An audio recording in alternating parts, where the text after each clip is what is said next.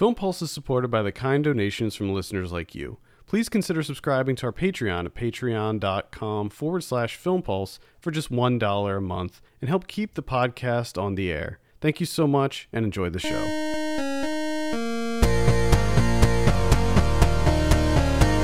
Hello and welcome to the Film Pulse podcast. This is episode number 265. My name's Adam Patterson. We're joined today by Kevin Rakestraw. How are you, Kevin? Uh, pretty good. Have a good weekend? Yeah, not too bad. Good to hear. Yeah. Having a having a pretty solid weekend my myself. Nice. Went to went to Hoboken today. Ooh. Look at you. Yeah. Had a craving for Jimmy John's What? and What? Who gets cravings for Jimmy John's? me. What the hell's wrong with you? Jimmy John's. So much good food around you, and you're like, Jimmy John's. Let's do Jimmy. Jimmy John's. John's Jimmy John's is amazing. I don't want to hear it. it's like, ah, it's like a piece of bread, like one piece of shitty lunch meat.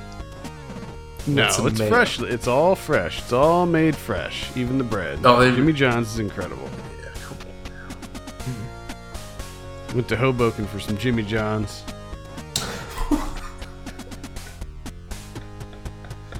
Is did, did you have to go the whole way to Hoboken for that? Yeah. Really? They don't have yeah, there's no Jimmy John's in the city that I'm aware of. So your trip to Hoboken was specifically for Jimmy John's? Yeah. We went to we went to Hoboken, ate at Jimmy John's and then left. I don't know why, but I find that to be hilarious. Well, it takes a shorter amount of time for me to get to Hoboken than it does to get to like the World Trade Center. It's it's like a 20 minute Okay. train. Right. So it's not like it's not like I drove 2 hours to go there. I'm gonna keep it that in my head. That is That's this fine. like you had to pack lunches in order to get there. in order to make it to lunch. Uh, what are we gonna talk At any about? rate, it was nice. Uh, we're going to be talking about Rat Film today. Okay. This is the documentary from writer director Theo Anthony. We're also going to be talking about something we've been watching on the watch list, new releases on VOD and in theaters and on Blu ray. First, before we get into our review, a little bit of drama happened this week, Hmm? and I wanted to talk about it. I'm not sure if you're if you're familiar, if your feed picked up any of this stuff. What's going on with, or what happened with the Alamo Draft House? Oh And- yeah, because I wanted Yeah. to bring it up when when we recorded Brian's stuff, but I was like, oh, I don't want to get because that was like towards the end of the episode, Right. and I didn't want it to be a whole thing. So I was Mhm, mhm. I, I, then I forgot about it. Well, we're gonna make it a if you- thing right now. Yeah, I was wondering if you were gonna bring it up. Yeah. So about a year ago, uh, I, we might have even mentioned it on the show. I'm not sure. That uh, the critic Devin Faraci, he's the editor in chief, or he was the editor in chief of Birth Movies Death, which is owned by the Alamo Draft House. It's a film website. It's a pretty good film website. Um, that he was there was there were some accusations thrown his way about some uh, maybe some some inappropriate sexual accusations that were that were being thrown around. Apparently, he's a creep. Um, a lot of people thought he was a creep before the accusations came out, Mm-hmm. and now people, I guess, it was proven that he was a creep. Yeah. So he was fired from Birth the Movie's death. Pretty much disappeared. He pretty much just fell off the face of the earth at that point. And this week it was revealed that he is back working at the Alamo Draft House and was doing some. He was writing the blurbs for Fantastic Fest this year Okay. and he's doing some copywriting work for the draft house. And I guess Tim League hired him and like didn't announce it or anything. I mean, why? I guess he probably didn't feel like he had to do something like that. I don't know if he was like trying to hide the fact that he rehired him from people. I, I just don't. I don't get that vibe. It just it's so it's bewildering to me, honestly. That, that he would be rehired. Well, it's just the way that Tim League handled everything. I think that he didn't think it was going to be that big of a deal. So when people found out that Faraci was back on the payroll, they freaked out. And Tim League released a very well written mm-hmm. response. Mm-hmm. No, no. I thought it was well written. No. I- I'm not saying I agree with him. Oh my god, it was so terrible.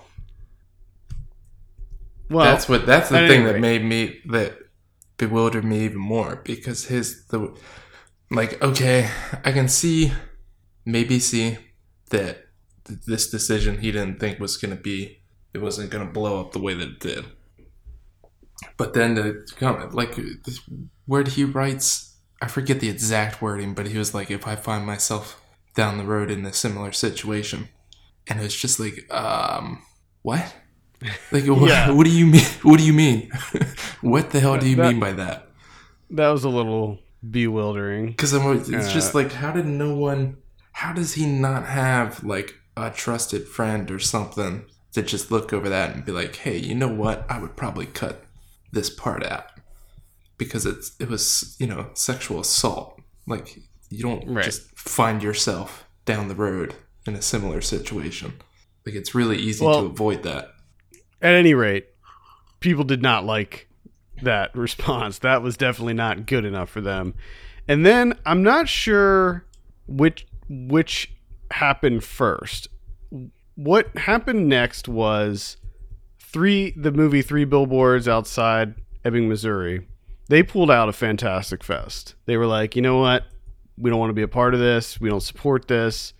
We're pulling out. So they're not going to be screening at Fantastic Fest anymore. yeah Then, and see, this is what I'm not sure, like the timeline.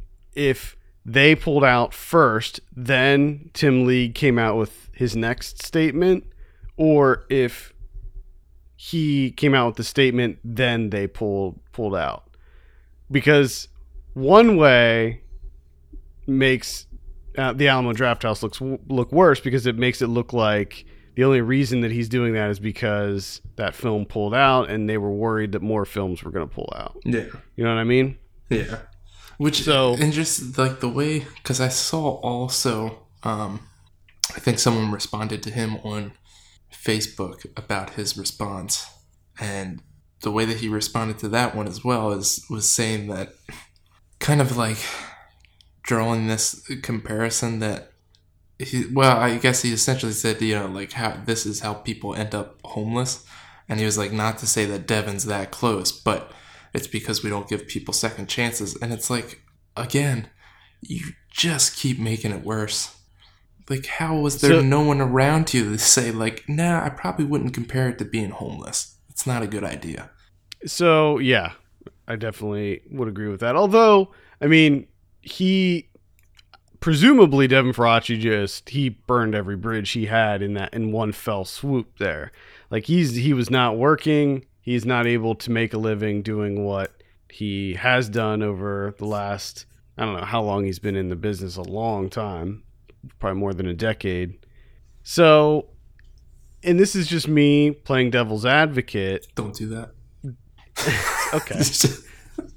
Well, okay. Just- my, my question, I well, then the question I'll pose to you is: should should he lose his career? Should he yeah not not be in his career this career path anymore because of the actions that he has taken? Now, uh, mind you, some of the people that accused him were other people in this industry. yes So it's not like this is a completely separate thing from his, you know, his personal life and his professional life. Like this is this is one and the same. yeah So that which i would say yes his Yeah. career should be over and it doesn't matter you know it's kind of irrelevant that it's people within the in, you know the same industry i mean if he sexually assaulted people regardless of where you know what industry they worked in he should be done. Like you're gonna no, have to do no second chance. no no second chance. You could do something else. Find something else. I mean you can try. Like that's what i like t- from tim league's point of view like i understand that he's your friend and you're trying to help him out and second chances and all but maybe a second chance of like letting him stay at your house if need be. You know, stuff like not hiring him back. Something that doesn't put to- him in the, in the public. You don't have to go that far. You can help him try and get a writing gig somewhere else, maybe. You know what I mean? But just no, not this. There's no need for this. Or just have him do some work like on the DL, you know? Something that doesn't have his name attached to it. which I, I it's just handled so terribly. Because I think at the beginning, if they were just open about it, because I think that's the thing that pissed people off the most is Oh, yeah. it seemed like he was never actually let go, even though they made it seem that way. And then there was also he, um, I think someone else that worked there contacted Tim League about, I guess, Devin's actions, and they were like, "Oh, try and keep it quiet." So Yeah. yeah, come on. So what happened because of this? Probably the the whole the three billboards thing, pulling out of Fantastic Fest. I'm sure that that had a large part in it as well. They parted ways permanently. Tim League sent out another letter saying that he has resigned for good this time. He will not be coming back. He's gone. They cut all ties with him. This this is the end. This is the end of the line for Mr. Faraci. So it just seems messy. It's it's unfortunate. I like the Alamo Draft House. I like Tim League. He seems like a genuinely good guy. And it sucks that they had to do so much damage control out of this. If if there is any kind of silver lining, they announced that they're going to be doing all kinds of uh, meetups and discussions and things at, at the the draft house locations. Yeah, So anybody But- interested can attend those. I don't know. It seems disingenuous to me Well, it's when you're again, it's damage control. yeah. They're well, that's uh, that's they're all. tr- it is. they're- it's just performative. they're just they're trying to make up for the mistake they made in hiring him back. Although I, I I think it's very clear that Tim League just wasn't thinking like this was going to blow up in his face like it did. Well, he should have. I don't know how you did not see that coming. Yeah, it's a tough thing, you know. Like you, you have uh, like Jeepers Creepers three is coming out in just a couple weeks, and that is directed, written, and directed by a guy who is a convicted child molester, and he's able to keep working and making movies and doing his thing Well, that when he like literally went to jail for it. That's what I, th- this is what I don't understand about these situations. Like, not not that it really makes a difference, but they're they're not that talented of people. Like you do, you can find someone else to direct Jeepers Creepers three. I'm pretty sure. Like, why does he still get work? It's a good question. I don't know. I'm pretty I don't know why sure people. you could. I don't know why people still work with him. Like that's Yeah. the thing. Like n- not not just him getting work because we all know that like a lot of these studios and money people they don't really give a shit about that type of stuff. They just see dollar signs and. But the performers and the crew and these talented artists that come aboard to work with these people, it's like why why would you do that? Yeah. I would be I would be afraid that it would tarnish my name if I was attached Yeah. to a project that this guy did. Yeah. But it's also kind of a double standard, isn't it? Where you have a media personality and it's not just movies, it's not just like film journalism, it's across the board. You have game journalists and other other people in the media, YouTubers or is a good example. Like you have these people where they'll say something or do something that should get them in trouble, not defending them in any way. And like that's it. Game over for them. But then you have directors doing awful things, uh, athletes, professional athletes, murdering people and coming back, and it's just fine. Mhm. It's it's just it's weird to me that there's this double standard there. I don't know what to say. The world's a weird place. Is it like if you get a certain level of fame, if you hit like a specific level of fame, that you're somewhat untouchable? Like, I mean, just uh, was it this this past week? PewDiePie you know, the biggest YouTuber there is, like 50 plus million subscribers, bringing home ungodly amounts of money, is doing a stream and he says the N word on a on a stream, and there was there was noticeable outrage, but he's still doing his thing. He's still making videos. He still has tens of millions of subscribers. And it's like, what, what's going on here? Well, it's okay for some people to get away with this shit, but not other people. I mean, his is a little bit different because he can just. Because I think he's uh, kind of in charge of it, right? Like he's essentially self-employed and he's just doing. Yeah, It just- but it's just- but people can he can drop advertisers can drop Well, yeah, that- that's true. sponsors can drop him. I, I He can still make I don't know how this works. I'm so the whole YouTuber thing. It just doesn't make any sense to me. Well, advertisers buy spots on YouTube and they can choose now now they can choose what content they want their ads to be displayed on. So if PewDiePie does something that's really offensive and they don't want their product associated with his content, they can say we do not want our ads to be uh, shown before any PewDiePie videos. Yeah. So that essentially, you know, will lose revenue for him. And then with sponsorships, that's just, you know, a company contacts you, says, hey, can you talk about this or that, or make a video about this one game that we made or whatever. And then he can decide if that he wants to do it or not. I don't watch him, so I don't know if he does those types of videos, but and I'm also not saying that there's any kind of parallel between what he, what PewDiePie did and what Devin Faraci did.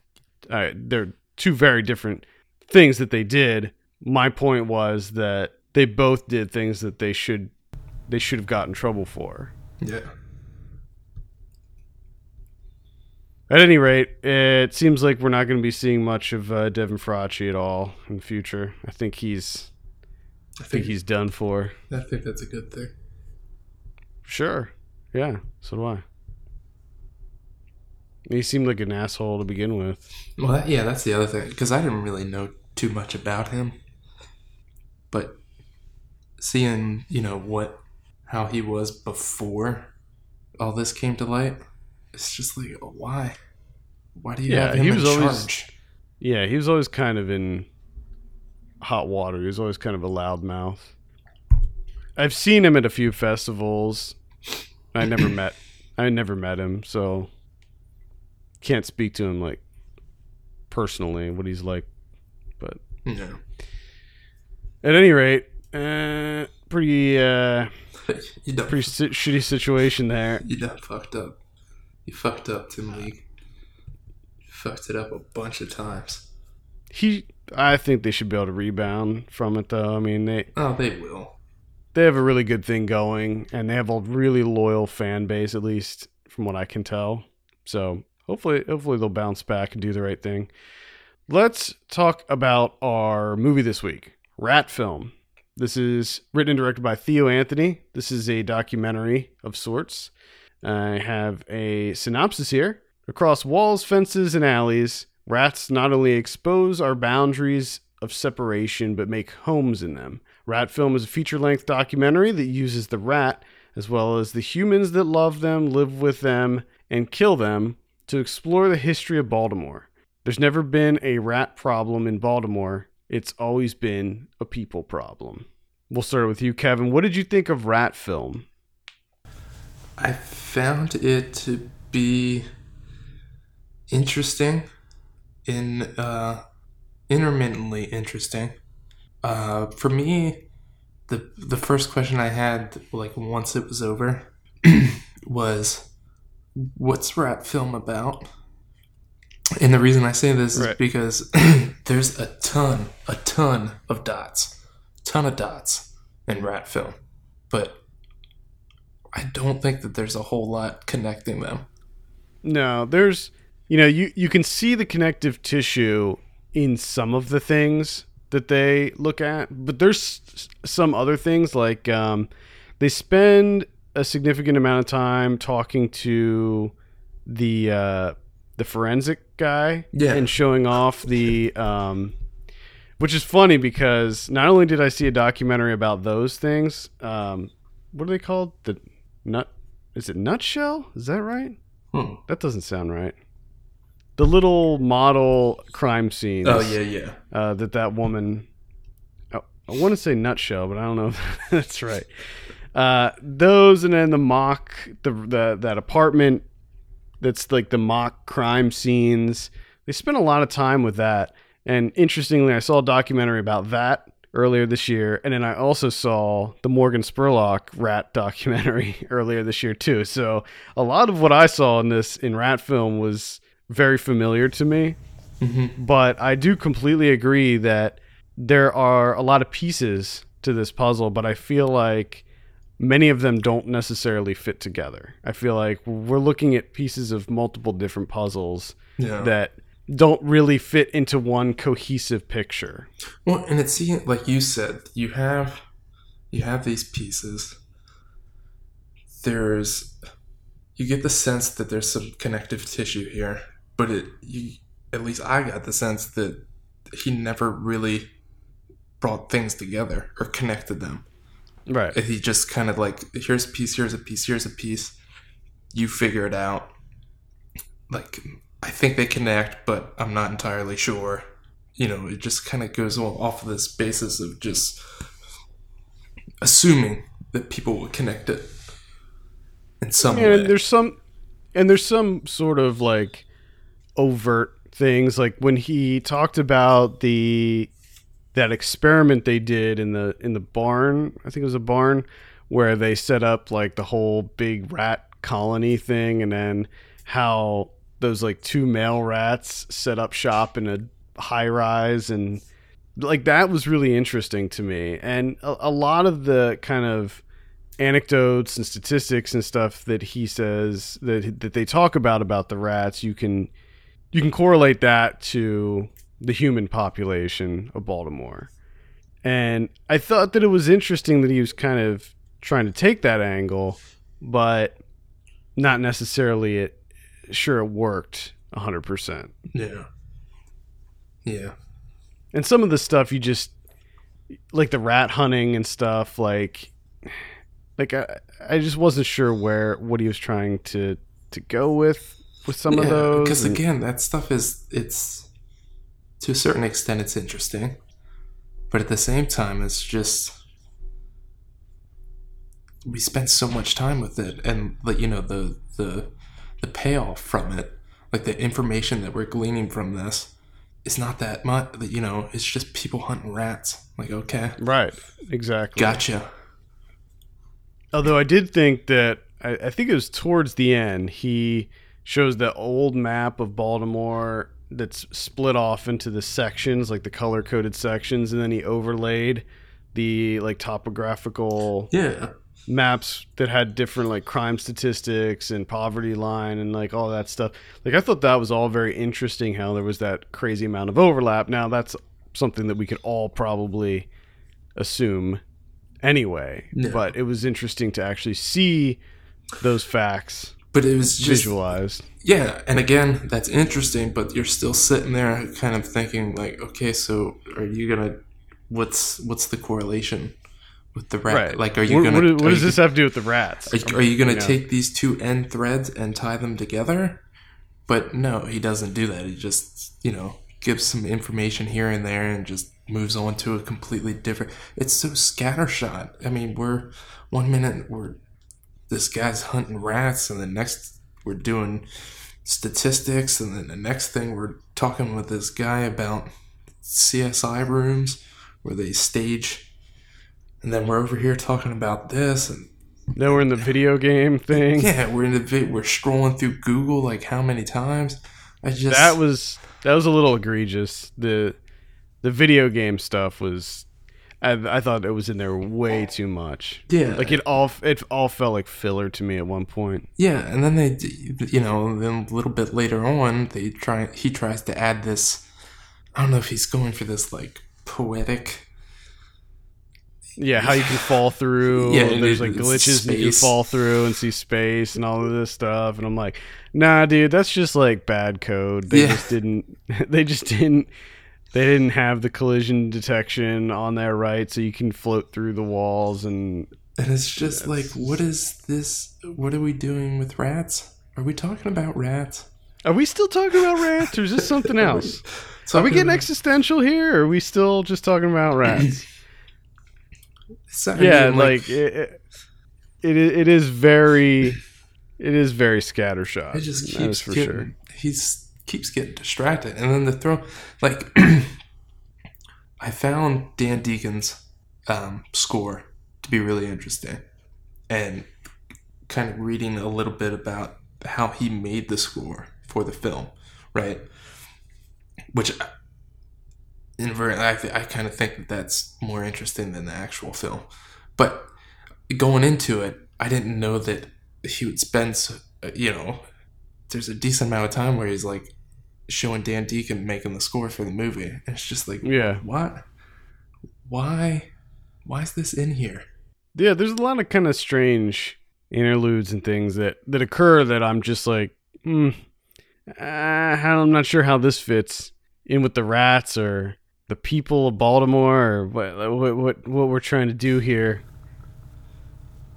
Yeah, But it, it's it's fun. It's it's a strange one to talk about though because I did find a lot of it very interesting. that's what I mean. I just it is interesting, but I just overall I don't I don't think he was successful, especially when he's trying to make these correlations, right?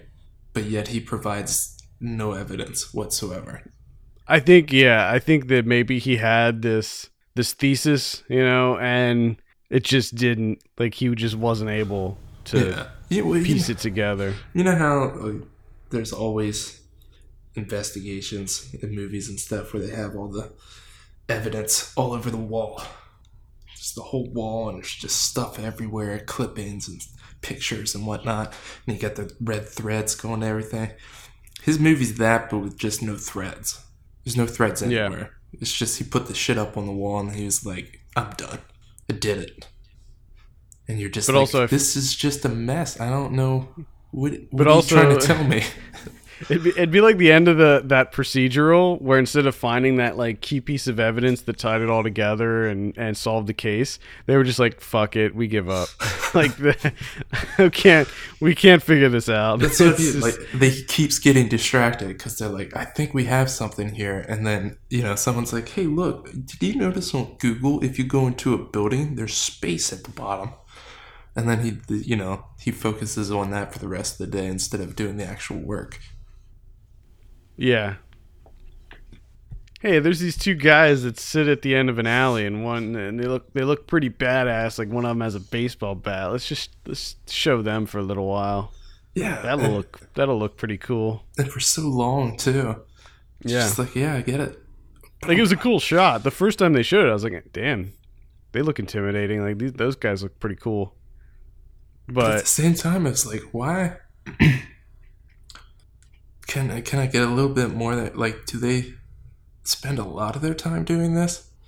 I know. Because it seems Is, is that their job? Is that or is, that just a hobby? What that's totally what's happening yeah, here? It's totally a hobby that I have a feeling they're spending way too much money on buying peanut butter and lunch meat and paying for Yeah. gas, and then you got to get the folding chairs and your your fishing rod and your baseball bat. Just seems like a lot of a lot of stuff to do, a lot of work put in. And I'm And the just other and I, guy- and I the- the- keep I keep wondering like, is this how you're spending like your Friday night or your Saturday night? Like this is what you're doing with your weekend? Yeah, it seems a little dysfunctional. The other guy, he had all kinds of like customized pellet guns and stuff. He was he was all geared out. Yeah. It's just it's like these are these are the guys that love they would love to just be a hunter living in the woods, but they live in the city. So this is like the next best thing for them. It's like just hunting rats. And I love the I love the actual which I wish there was more time spent with the the guy that actually worked for Baltimore Of Yeah, he was an interesting character. he was really really interesting, and that's I mean, it's the one nice thing about this movie and the thing I love about documentaries when they spend time with just real people is someone like him is like you you don't get that in a movie. right. You just don't get a person as interesting. No matter how much work you put in and try and write a character, they're never as good. And that guy's just he coming in and he's he's taking out rats in like five minutes and then leaving. And he's, Yeah. this other guy's like, I've customized four four different guns and I have a freaking Blow dart. blow dart. I think we'll use the blow dart for this one. And I love how he was so quick to point out multiple times, really quick, no suffering, just real, real quick. They didn't suffer at all. This is a clean kill, no suffering. Uh, It's like, well, they wouldn't be suffering at all if you didn't, just if you weren't trying to kill all of yeah, them. just leave them alone. Uh, so Chris reviewed this for for us on the site. He gave it a four and a half out of ten. He seemed to have a real problem with how both the rats and the people were depicted in this movie. I think he maybe felt that they were it was they were exploited a little bit. I didn't really get that sense, and to be honest, after reading his review, I'm like, fuck. I don't want to be watching a movie that has all kinds of horrific rat deaths. Like I don't Mhm, want to yeah. see that. I don't want to see these rats being butchered or like tortured or, or just killed in horrible ways. But I thought that it was actually done pretty respectfully. There is a scene where a bunch of rats get killed, but the way that it was edited, I thought was was not too bad. Yeah. And I I, think that it is it's an important thing to show in a movie like this too. Oh yeah. Like there's I think if you took that. it out completely, it would lose some of the impact. Like it's something that we need to see in a movie like this. Yeah, because the the first time they shit the guy with the bat, I was just like, God damn it! Don't tell me I'm gonna see Yeah. some rats getting smashed in. And you, you you do see it, but it's the way they quick. the- yeah, the way they cut it, the way they edit yeah. it, I think takes a lot of the the gruesomeness out of it. The the, Morgan Spurlock film, I think, which, which I think was just called Rats. That one was a lot more gruesome in some of the things that they showed. So this, I thought that this one did it, handled it in a much more tame manner, while still, you know, showing that there is a rat problem in Baltimore and people are uh, taking measures into their own hands to kill these rats. That is correct. Rats. It's just weird that there were two rat movies that Everyone's came jumping, out. Everybody jumping on that rat train. Let's talk, Well, talk about some rats. I mean, they are interesting. They're extremely they're interesting, and and the the thing is the the the Morgan Spurlock one was a lot more informative about like the science behind rats and what's going on and stuff like this one gets into the history of rat poison and all of that stuff which i think is interesting. But what the spurlock one gets into is the fact that that rat poison that they were using no longer works. Like the rats have evolved and they can survive that. So scientists are struggling to come up with a new formula that can kill the rats but not you know kill our our pets and stuff at the same time. Yeah. so what what Spurlock's documentary sort of uh, threatens is that we could be on the the verge of a an epidemic, like a rat epidemic, and there's scientists are struggling to figure out ways that they can prevent that from happening because the po- the rat population just keeps increasing and increasing, and you know with that of course is the spread of disease and all of that. Yeah. Things are gonna get awful. Oh yeah, oh yeah. Things are about to get really terrible. Yeah. Yeah. There's just going to be rats everywhere, fucking hurricanes. The East Coast is going to be burnt to Yeah. the ground. There's just going to be ashes. Oh my god. Yeah. And then you have you have so many diseases now that are just they can't be like there's no medicine for it. Nope. Meanwhile, North Korea's launching nukes all over the place and Trump's launching nukes everywhere. And it's just, what a shit show. It is. It truly is. We only have ourselves to blame. Yeah. Good job, guys. Great job. Yep. God, Yep. Yep. Good lord. Uh, getting back to Rat Film. Any final thoughts before uh, we give this thing a score? Uh, I would like a a a documentary just following the guy around that worked for Baltimore. I could spend an hour and a half with him. while he's Film doing- too. Yeah, while he's doing his job. Well, you live close enough there. You could probably go shadow him for a day. I should look into that. I wish they would just ask him all the questions too. Like uh, ask him what he thinks about Google when you can go into a building and it shows space underneath. Get his, because he was man. I, you know, they, they should have done that. guy. They should have taken him to that VR thing and had him try out the Wait. VR rat thing. Which yeah, what the fuck was that? Why did they keep showing Dan Deacon playing the music and that woman wearing the VR? Like I don't know. That's I the, don't know. that's the thing about documentaries nowadays. Well, maybe that that it happened in the past too, but they're so fucking narcissistic, where they they gotta like input themselves somehow. Like it can't just be about a thing; it's they have to be in it too. And this one's just they just show them like hanging out doing a VR thing, and it's like you don't need to be in this film. Yeah, Why are you in um, it? I was really interested in seeing Human Flow, the Ai Weiwei uh, documentary about refugees. Yeah. and I saw a trailer for it recently, and I know there was like one scene they show in the trailer where the camera cuts away from the refugees, like taking their long journey, to, to Ai Weiwei standing there, like beside the cameraman, just watching, and I'm like, wait a minute, this doesn't seem right. Yeah, that's what I mean. It's like, do you really have to put a shot of yourself in there?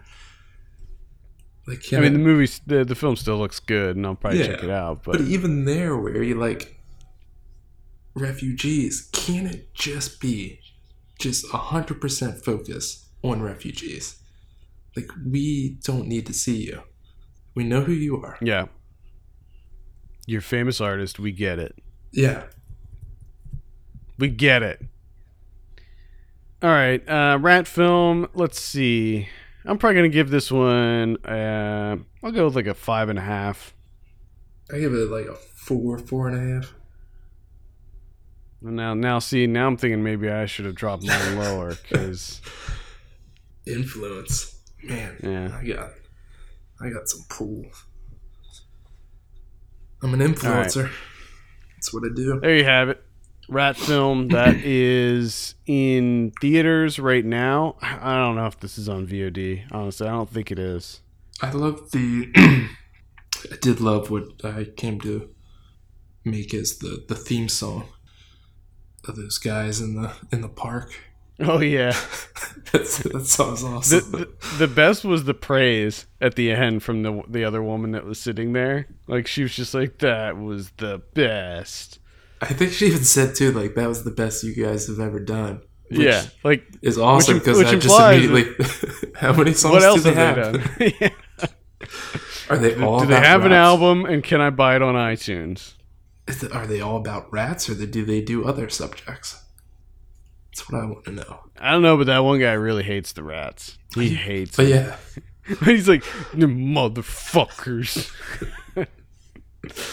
uh, he is awesome. Maybe, it, maybe thinking about that in retrospect, maybe, maybe, maybe it is a little exploitative, but maybe. I don't know. all right. I didn't really get that sense. No, I didn't either, honestly. All right, that's Rat Film.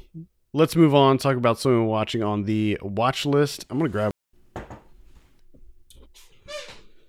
All right, all right, Kevin. We'll start with you. What uh, what do you got on your watch list this week? I caught up with the uh, the lovers from Okay. Azazel Jacobs from earlier this year. Uh, Debra Winger and Tracy Letts playing a playing a married couple that are both they're both having affairs. Each one Mm. Mm-hmm. got something on the side, Mm. and they just they're miserable with each other, right? So, and essentially that's the movie, right? It's just Tracy Letts spends time with his his girlfriend. Debra Winger spends time with her her boyfriend. They come home. They don't really talk to each other, and then they spend some time with the other people. Come home, don't like each other. But then there's a twist where they kind of their their their loves rekindled, right? So they start start Mm. spending a bunch of time with each other and kind of ignoring ignoring their their side pieces, right? So then that happens for a while. Hmm. Yeah, it's just, it's the same thing over and over again. They're all the characters are extremely unlikable, which okay, that's fine. Don't have to have likable characters, right? But at least when you have unlikable characters and it works is because those unlikable characters are at least interesting. These people aren't interesting. And it's just hmm. the same thing over and over, you know. And there's this their son's coming and they've both told their lovers that after the sun leaves, it's over. I'm finally gonna leave her. I'm finally gonna leave him, right? so it, but then with their rekindling, it's like, oh, are, are they actually gonna leave each other or are they not? But the stakes are so low, and honestly, you don't really care because the people that they're with, um, having the affairs with, are awful. They're both just so juvenile and ridiculous that it's like I really don't care. I don't care if you stay together. I don't care if you leave each other and go be with your your terrible partners. Like you guys just have terrible taste and you're just all awful people. I just don't really care. Hmm. It's just Okay. it's just completely uninteresting. And it's an hour and 37 minutes, but the real feel on it was like 3 hours cuz it's just so damn repetitive. And there's just nothing going on. All right. I don't I don't like it and I don't suggest that you see it. I would do something Okay. else. I'd say all right. Avoid avoid the lovers. yeah, Uh, if you're looking to catch up on 2017 titles for your year-end list, Adam, you can skip right over the lovers. okay. Uh, I'll note that. Please write it down. I'll down. note that. I saw the Limehouse Golem. Yes. Uh, I actually saw this uh, last week, but I forgot to talk, to mention it on the show. oh no. Yeah, because it made that much of an impact. Oh, uh, This is directed by Juan Carlos Medina. It's the this kind of Jack the Ripper esque procedural about a an investigator played by Bill Nighy. He's going after this serial killer known as the Limehouse Golem. Stars Olivia Cooke also. Okay. Eh, didn't really work for me this one.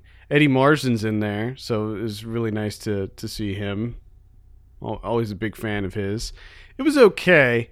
It wasn't it wasn't great. I could see where it was going pretty early on. Like I was able to predict the killer pretty early on, but it still goes to some pretty interesting places. It looked pretty good as well. Um, Bill Nighy's pretty awesome in it, but I like him in pretty much everything he's in. Uh, and it's pretty much it. I like I really don't have a whole lot to say. It's one of these kind of gothic horror stories and it was all right if you're looking for this kind of um, 19th century murder mystery. Maybe maybe give it a look. Think it's on VOD. Okay. All right. Uh, I watched the original Parent Trap from 1961. Okay. Parent Trap. Twins.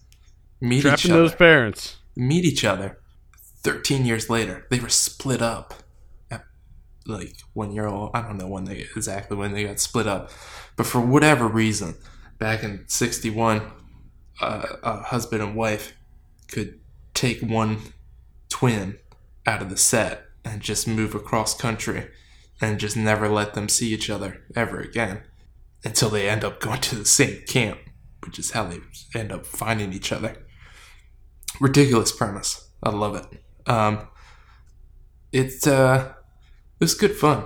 Gotta say, I've never seen Parent Trap, the original or the remake, but uh, it was pretty ridiculous, and it was just I don't know.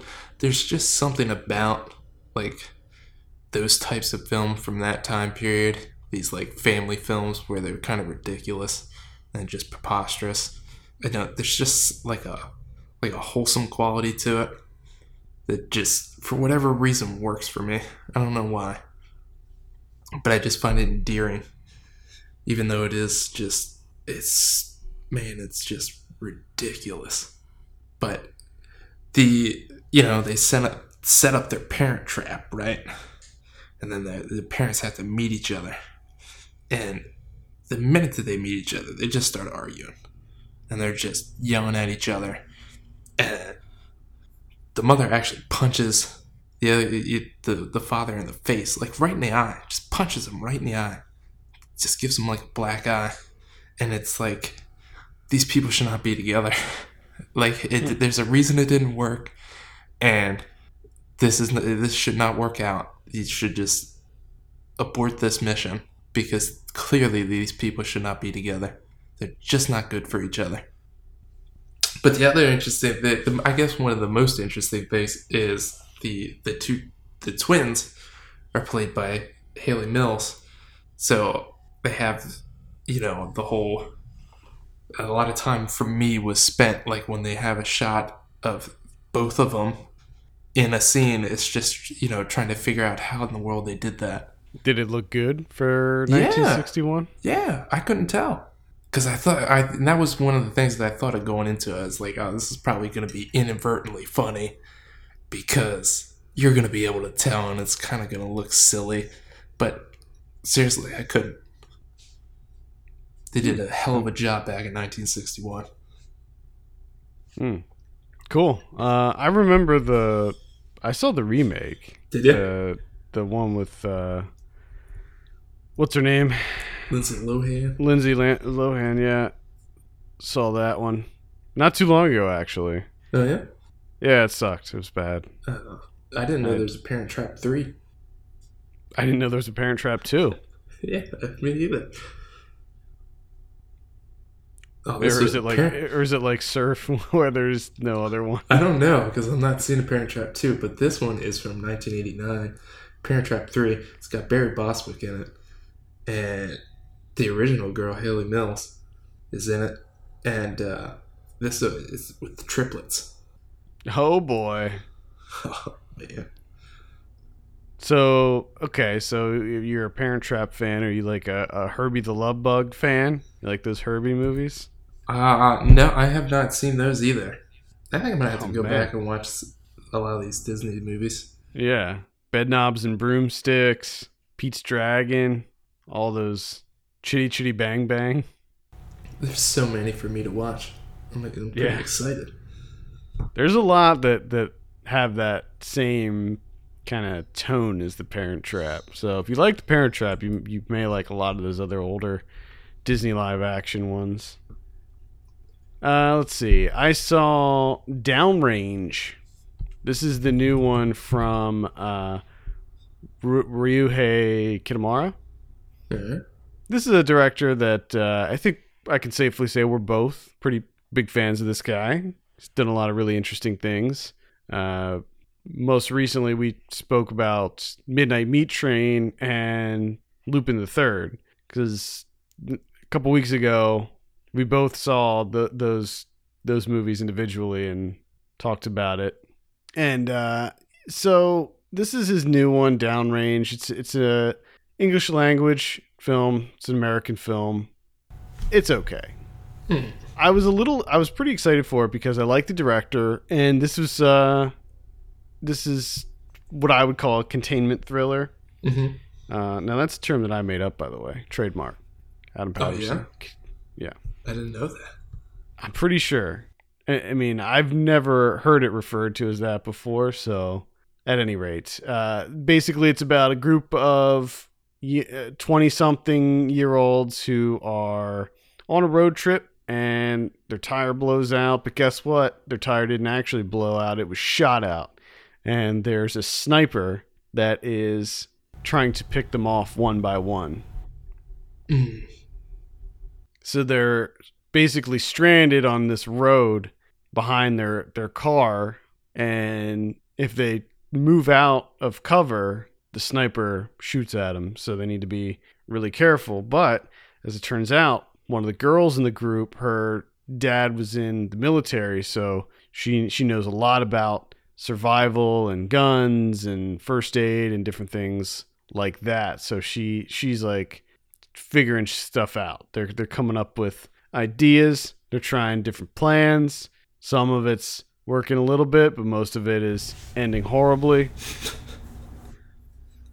really good use of a selfie stick in this movie. This is probably the first movie I ever saw a selfie stick being used. I, I don't even know if I've ever seen a selfie stick in a movie yet, but there was definitely one in this, and it was utilized in a pretty interesting way.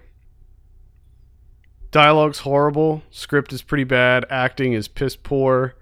The the gore effects, like the the the blood and the violence, that's top notch. That's actually quite good. It looks very real, and uh, some of the, some of the scenes are pretty disturbing, but overall, pretty average. Again, it's called Downrange. Uh, I should mention that this premiered at TIFF just this week. It is not out yet, and I don't know if it has distribution yet. However, I can see this one easily being picked up by IFC Midnight or even Shudder. I think it's maybe a little bit of a maybe a little higher quality than than some of the most of the stuff that Shudder's been putting out, but yeah, we'll, I'm sure that we'll see it probably at some point later this year. Would not recommend for you. Mm. I'm, I'm gonna guess Shudder. I think it's gonna end up on Shudder. All right, we'll uh, we'll, just- we'll lay gonna- down I'm some bets after after the show. Twenty grand. Oh, going big. okay. All right. Let's just let's be irresponsible. Okay, let's do it. All right. I'm I'm fine with that. Anything Uh, else on your list? I have uh, one. Not really going to talk about too much because I just finished it. Right, so it's still and it's one of the it's a like a slow cinema type where I gotta I gotta sit with this sucker for a while, let it steep. Just gotta let it steep, uh, and that's the movie. By the time it gets dark, which I just want to throw this out there because it's on Mubi right now. If you have Mubi, check it out. Um, because like at, right now, it's probably one of my favorite films of the year. It's fantastic. Hmm. I just gotta, I just gotta sit with it, man. I just gotta try and figure this, figure this sucker out. Because it's one of those movies that, like, as soon as I was done watching, I'm just like, and even during it, I'm like, God, I love this. I just absolutely loved it. But I, I also trying to, you know, grasp at things of why, and I don't really have anything. I just loved it, but I'm not really sure why. Hmm. Just worked for me. Interesting. Uh, what's the name of that again? By the time it gets dark, By the time it gets dark, and that's on Mubi. Uh, one that I didn't add to my list yet, but I definitely don't want to forget. I saw Mother, the new one from Darren Aronofsky. oh look at you. Yeah, so uh, this one's also worth mentioning because of uh, there's a lot of discussion on Twitter this week, this weekend about this movie. It received an F Cinema Score rating. Now, if you're not familiar, Cinema Score is basically this dumb, arbitrary poll that takes place when uh, at opening night movies they will poll I think, random audience members after leaving the theater, ask them a variety of questions, and then based on the answers, movies will get a cinema score. Mm-hmm. That's, That's- that's that's- a stupid idea. That's awful. Yeah, Don't do that. sure. But it's it's a very popular method of gauging audience reaction to movies and whatever. It got an F. Uh, right now on Rotten Tomatoes, it has a 68%. The user score, I believe, on Rotten Tomatoes is something like a 40. So there's a pretty big uh, disparity there between kind of critic- place. critics and audiences, but it's very divided even within critics. We have a review for it up on the site. Uh, Mint reviewed it for us. He gave it a nine out of ten. He loved it. All right. I'm I'm sitting somewhere in the middle at this point. However, I saw it yesterday. I'm still kind of processing it. The weird the, it's a weird movie. It is a weird ass movie to to to really try to discuss because everything in the movie is so open-ended and so left for interpretation that there are multiple avenues you can take with it. So, as you may have seen in the trailer, the film is about uh, Jennifer Lawrence and Javier Bardem. They move into this house. She's fixing up the house. She is basically taking over duties of making sure that the house is uh, in in perfect order. She's designing it specifically like to her specifications, what she wants. Javier Bardem is a writer. He's got writer's block. He's struggling to make his uh, to write his next novel. His first novel was a huge hit, and he's having a hard time with the follow up. And eventually, weird things start to to happen. Ed Harris shows up out of nowhere, and he's just this kind of strange guy who claims to be an orthopedic surgeon, and they let him in, and they let him stay there for some reason. Then all of a sudden, the guy's wife shows up, played by Michelle Pfeiffer. Then their two kids show show up, played by um, Donald Gleeson and the other Gleeson boy. I can't remember his name. I say boy, but he's probably older than me. I was gonna say he's probably like 38. Yeah, I can't remember. I can't remember the other Gleeson.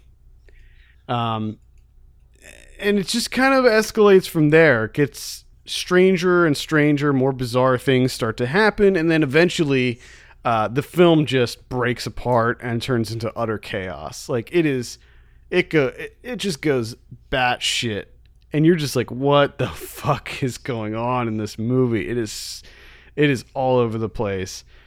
Uh, and there's different angles you can look at. You can look at it as this is a representation of religion. This is this is Aronofsky sort of taking the piss out of religion, and it's his interpretation of how how uh, how religions are formed and and what inherent issues with religion. Some people say that it could be uh, a metaphor for an artist's work and how their work can sort of be all consuming and affect all of those around them.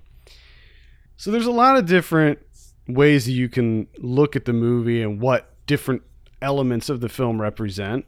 Mm-hmm. But and I think that, that that bothers some people because it's not just it's not just a film that's left ambiguous or is s- sort of open for interpretation. It is it's almost too wide open. You're just like you it is what you want it to be. And and that i think frustrates people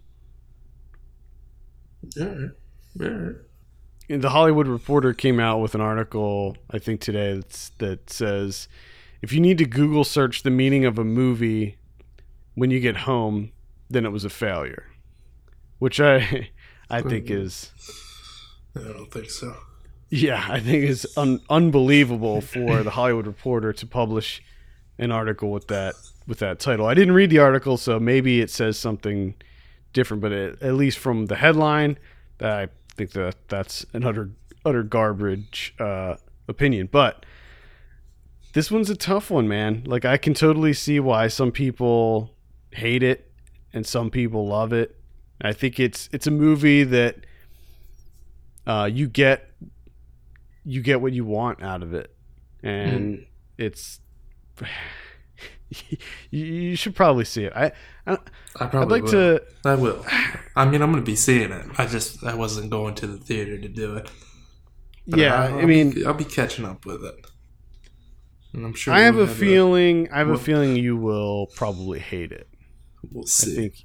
I think We'll you'll see. absolutely hate it. Uh, there was there was a lot of really cool elements to it, though. I mean, it looked gorgeous. the The house, the design of the house was incredible. The uh, the the sound mixing and editing was so good. Like everything sounded so. It was one of those movies where the volume was like basically turned up on everything, even like small sound effects, like her just walking barefoot through the house. Like you could hear every small step that she made, and it was just it added to this like mounting dread in the movie. Do they have the Uh, when she's walking barefoot through the house? Do they have that noise where you, your foot kind of suctions to the floor? Like, do they have linoleum floors? Or No. makes that sound because I hate that sound. If that's in that goddamn movie, No, it sounds out. it sounds more like she's walking on maybe like a concrete mm, floor. There's not really that kind of sticky Okay, suction sound. Yeah. because I'm not need to worry having. I'm not doing that. Not doing it. Yeah, you don't need to worry about that. Okay, good. Uh, there's there's some really shocking moments that happen in it too. It's there's some genuinely like crazy shit that happens, and uh, it's an exhausting film. It really is. But I would say it's worth a look just for the discussions that it will spark alone. Like I, I really I'm really interested to have a conversation with you about what you think what what you think about it and the meaning that you took away from it and all of that.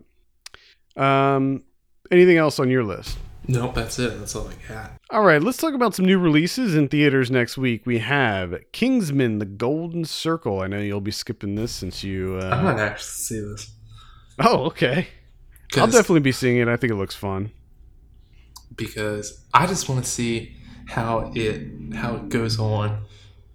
Because how I found the first one to be interesting of them being so inept, and the fact that in the trailer, you know, obviously all their shit gets blown up, and I just want to Mhm. see how inept they are in the second. I want to see if that's a if that's a constant thing moving forward. just that's what I'm interested in. Is that angle? Is just how bad are they? Uh, yeah, I'll be checking that one out. I think it, it should be pretty fun. The Lego Ninjago movie. Um, now, I'm not too familiar with the whole Lego Ninjago story. This one initially didn't interest me. I think the trailers look pretty funny. I probably still won't be checking this one out in, in theaters just because, I don't know, I just don't really care about Mm. Lego Ninjago, and I feel like the Batman Lego Batman movie was wasn't too long ago that that came out, and it's just like I don't need more of this right now. We also have Battle of the Sexes. This is the uh, Emma Stone, Steve Carell tennis movie. That actually interesting. Kind this of fun. one? It looks like it could be a fun time. Yeah, I'm interested in this one. I think it, To me, this is one be- of those uh, those rentals. yeah, I think like Friday pretty- night or something. Get some pizza, some Chinese food. Yeah, I think it's the um, it's directed by the the uh, Little Miss Sunshine people. Okay. So Yeah. uh, yeah, I'm, I'm interested in that. We also have Stronger. This is the one with uh, Nope. Jake Gyllenhaal. No thanks. You know, this is directed by David Gordon Green. Are you serious? yeah. yep, it is. Okay. All right. Uh, yeah, a little little strange that it would be directed by him because it doesn't seem like doesn't really seem like his kind of movie, but whatever. Uh, Victoria and Abdul. This is a uh, period piece. Tells the true story of Queen Victoria and her friendship with um uh who who was it? I don't even uh, Abdul. a clerk. He was a clerk Mhm. from India. Mm. We got uh, Dame Judi Dench Mhm. as Queen Victoria. Mhm. I'll be skipping that one. Mhm. Yep. We got Friend Request. This is a horror movie. Oh. Yeah, I'm I'm I'm kind of done with the whole social media horror type movies at this point. I, I'm oh, I'm over that shtick. So let's let's move on and do something else. Loving Vincent comes out. This is the uh, Vincent Van Gogh biopic that is done in entirely oil painted animation. Oh yeah, that's right. So this is this is the uh, I think the first movie that's ever done something like this, where every frame is actually an actual like hand painted oil painting, Yeah. and they gathered up like I don't know a dozen artists, maybe even more, to to make this movie. And there's I think I read something like thirty thousand oil paintings or something like that, maybe maybe even more Mm. and um, basically put it together and told this story about uh, Van Gogh. And and it's sort of um, go. It's uh, sort of about uh, his death, I think, too. So I'll be checking this out just because it looks really interesting. I I think it's Yeah. A really cool idea. I think that uh, th- it looks like it was such a laborious process to make something like this. Because if you see the trailer, like the paintings are really good. Yeah. Like they're they're obviously they're made to mimic Van Gogh paintings. So I think they did a pretty great job with it. But we'll see when that comes out next week. We also have Woodshock. This is the one with um, uh, what's the um, Kirsten Dunst. the the psychological thriller. Uh, we let's see. We also have the King's Choice. We have the Tiger Hunter. We have Unrest. We have Gaga Five Foot Two. Mhm. That's on Netflix, I believe. The Houses October Built Two horror movie. Mhm. Big Bear. That's a comedy that looks pretty bad, although there's some funny people in it. We got Last Rampage with uh, not Patrick Wilson, um, Robert Patrick, and Heather Graham. For some reason, I get Patrick Wilson and Robert Patrick mixed up. They don't look anything alike, but It's just the names throw you. yeah. We have Shot starring Noah Wyle. Ooh.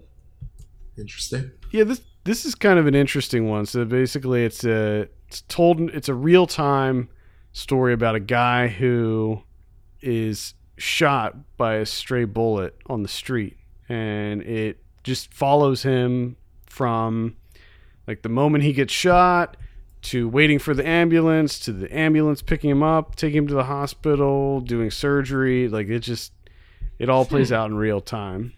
That's interesting. Yeah, it's kind of an interesting idea. Uh, for some reason, the poster for this really works for me. I, I really like the poster for this movie. I think it's uh, really effective. Don't know if the movie's going to be any good, but kudos on the poster because I like it. We also have Happy Hunting, Elizabeth Blue. That's a story about a woman who I think is she's schizophrenic, maybe. Mm. Uh, Welcome to Willits. Not sure what that is. We got. That's it. That's a lot. Mm-hmm. It's Holy. quite a number of titles. Yeah. Ninety percent of which I'm never gonna watch or see ever. Yeah, probably not. Blu-ray or sorry, VOD this week. We have Tennessee Whiskey. That Okay. comes out on the 19th. We got Second Nature. That's also on the 19th. Then on the 22nd, we have Big Bear, Last Rampage, and The Houses October Built 2. I think I saw the first Houses October Built, but I really remember nothing about it. I really do not remember. Isn't I is think that the I- one, is that the one about the people that do their houses? No, that was um that was I can't remember the name of that one either. That was called American Scream, I think. Mm. And then the, Houses October Built is about it's like a fictional story about a group of uh teens that like they find they get word of like the most extreme haunt or something like that and they go and it turns out that they get murdered or something. I, I remember bits and pieces of it. Mm. Blu-ray this week. We got the Bad Batch. Mm. Uh, that one's. No, I was really disappointed in that one. It's No, not a bad movie. I just I think that's really didn't work for me. too. I think I remember seeing got- somewhere. What's that? I said I think I remember seeing somewhere that that's coming to Netflix on the streaming. Yeah, I think so. Yes, I believe it is. Wonder Woman comes out. This is uh, definitely one to take a look at. I would definitely recommend checking out Wonder Woman. I would agree. I would agree. The. Big Sick comes out. Another one that's uh, I would I would certainly say is worth a look. Close Encounters of the Third Kind getting a 40th anniversary release. Ooh, 40th anniversary. Wow. Yeah, I would uh I might pick this up. I'm I'm anxious to see that one again. It's been years and years. Uh, the Devil's Candy is coming out too. That's a pretty decent horror movie that uh, I I would recommend with uh, Ethan Embry. It's definitely got a very heavy heavy metal vibe to it. So if you're into metal, check it out. Alright. And that's pretty much it. Uh, there's that Hero movie. It's called The Hero with um, Sam Elliott. Criterion's this week. What do we got? We got uh, one of the best movies from last year. That's Certain Women. Kelly Reichardt. Getting the old Blu-ray on Criterion. Uh, yeah, we'll have a review for this up. Hopefully, hopefully by Tuesday. That movie's so good. Love that movie. Yeah, I loved it too. Fuck that fucking court. Did you watch the? Did they have a special feature about the corgi?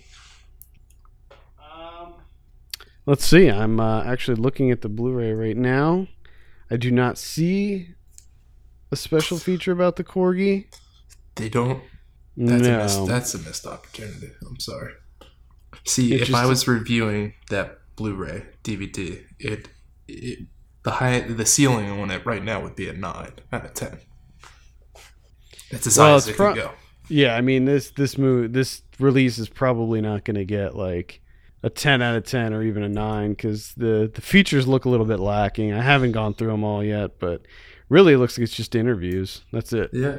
Um this is a spoiler alert for my the Art Life Blu-ray review.